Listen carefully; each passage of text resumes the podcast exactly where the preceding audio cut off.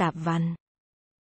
Hỏi thế này có khi không phải, nhưng anh có nghe lòng sao động khi nghe tôi nhắc tới ít không? Anh có thân thuộc như đấy là quê hương, là nhà của mình không? Có cảm giác người dân ở đó hiền hậu bao dung giống hệt như người cha người mẹ, cô em gái nhỏ của mình không? Tôi hỏi vậy, là vì, nếu như anh đã từng ở trong vùng căn cứ đó suốt một thời chiến tranh, đã từng được người dân hy sinh mạng sống để che chở cho mình, nếu anh nghe thân thuộc từng cái tên nghe giản dị như thị tường, giáp nước, rau dừa, phú Mỹ, đất cháy, vịnh dừa, rất có thể anh là người chị tôi quen. Tôi không nhớ chị tên gì, ờ là Duyên, Diệu, Xuyến, Nương, hay bé ba, bé bảy. Tôi không hỏi chị đã bao nhiêu tuổi, chị nói chị có cháu ngoại rồi mà cái cười tươi rói, nét mặt hiền hậu, trong trẻo, ngời ngời. Tóc chị dài, bới gọn trong bao lưới, ở đó, nó thầm lặng bạc theo ngày tháng. Chị ưa mặc áo bà ba màu nâu, có cái đã bạc màu, có cái được vá khéo răm ba chỗ. Quê chị nghèo, gần ba mươi năm sau giải phóng, quê vẫn còn những cây cầu khỉ, những con đường đất, lầy lội, đứt đoạn mỗi lúc mưa về. Ngoài vườn, cây trái xác xơ, những đầm nước phơi mình trang trang trong nắng đỏ. Nhà còn chừng ba ký gạo, chị hối con dâu nấu cơm, rồi lấy tay lưới ra kinh răng bắt cá phi kho mắm đãi khách Cà Mau. Chị nói nghe hai tiếng Cà Mau sao nghe thương quá chừng, nghe gần xịt một bên lòng như xuống xuồng trống vài ba xào sẽ tới. Là vì ở Cà Mau chị có rất nhiều người quen, cái tánh chị rất kỳ, đất nào có người quen ở, giàu chưa tới cũng nghe thương. Anh hai ở tỉnh ủy nè, anh bảy ở ủy ban, thêm một anh hai nữa ở tỉnh đội, anh mười ở công an. Còn nhiều người nữa, người mất, người còn. Trước giải phóng anh nào cũng có ở nhà chị đôi ba tháng, ăn cơm nguội với ghẹm muối, ngủ hầm, thấy thương thì thôi đi. Chị nói với giọng trìu mến, như người mẹ nói về đứa con gái út đi học xa nhà, như cô em nhắc tới người chị lấy chồng xứ khác. Rồi chợt chị day qua tôi hỏi, em ở Cà Mau mà, chắc là biết mấy ảnh hả? Tôi cười, thiệt khó trả lời, người chị quen là ai trong số những hình ảnh quen thuộc trên tivi, trên mặt báo, quen thuộc đến từng nốt ruồi, từng chấm tàng nhang, từng vết sẹo trên khuôn mặt mà mỗi cái tên tôi vẫn nghe xa lạ quá chừng. Câu chuyện xoay quay những người vắng mặt rộn ràng bên mâm cơm lỡ bữa. Chị biểu sắp nhỏ đem chai rượu ra, chị cười, em uống thêm ly này, chị gửi cho anh hai, ly này chị gửi anh bảy, anh chín, anh mười.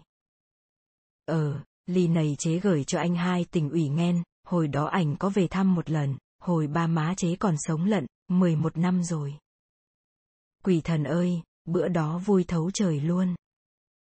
Má chế nhậu cả sình cả sang nhắc chuyện xưa mắc cười lắm, má nói thằng hai hồi đó sợ phải lòng con gái giáp nước nên ăn rau răm thấy mồ tổ luôn. Chế khờ lắm, chế hỏi, ảnh ăn rau răm làm chi, má chế cười ngất, để bớt muốn vợ. Chế nghĩ, hèn chi, hồi đó mình thương thầm ảnh muốn chết mà ảnh không thương lại.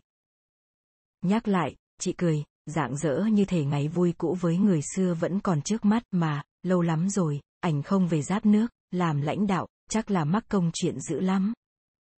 Mấy chế bên Vịnh Dừa, xóm Huế gặp nhau nhắc hoài, nhớ mấy ảnh quá hà, nói chừng nào rảnh lên Cà Mau thăm mấy ảnh một bữa. Em về nhớ nhắn cho tụi chế gửi lời thăm mấy ảnh khỏe Nghen, nói với mấy ảnh, tụi này không lên thì thôi, lên rồi ở chơi hai ba bữa mới rìa.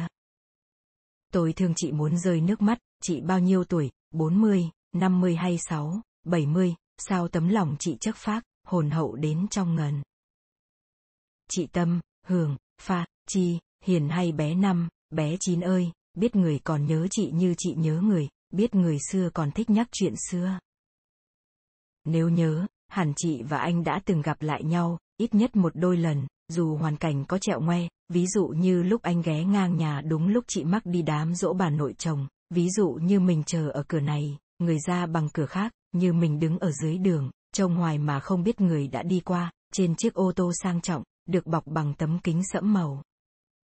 Nên tôi nhận lời nhắn mà bần thần.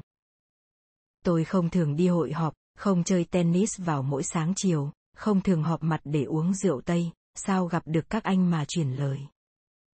Không được mấy dịp đó, hỏng lẽ xông vô cơ quan người ta chỉ để nói, chị ấy nhắn như vầy nè.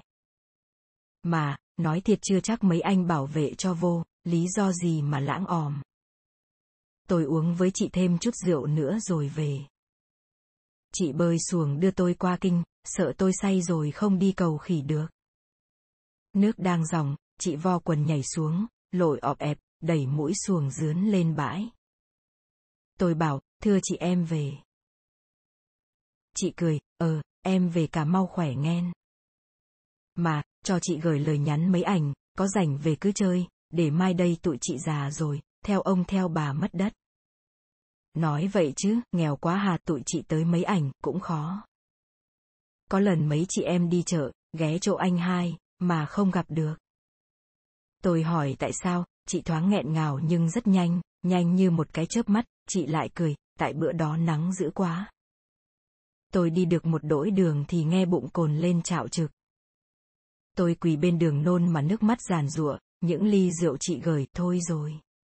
Chỉ lời nhắn tôi vẫn giữ trong lòng, lời nhắn bình dị, nhỏ nhoi như hạt cát mà đau rát dạ con trai. Tôi xin mạn phép gửi câu chuyện của chị lên trang giấy. Nếu anh đọc được mấy dòng này, rồi tự dưng nghe kỷ niệm của miền đất cũ dâng lên đầy mắt, rất có thể anh là người quen của chị. Anh ạ, à, chị nhắn như vậy.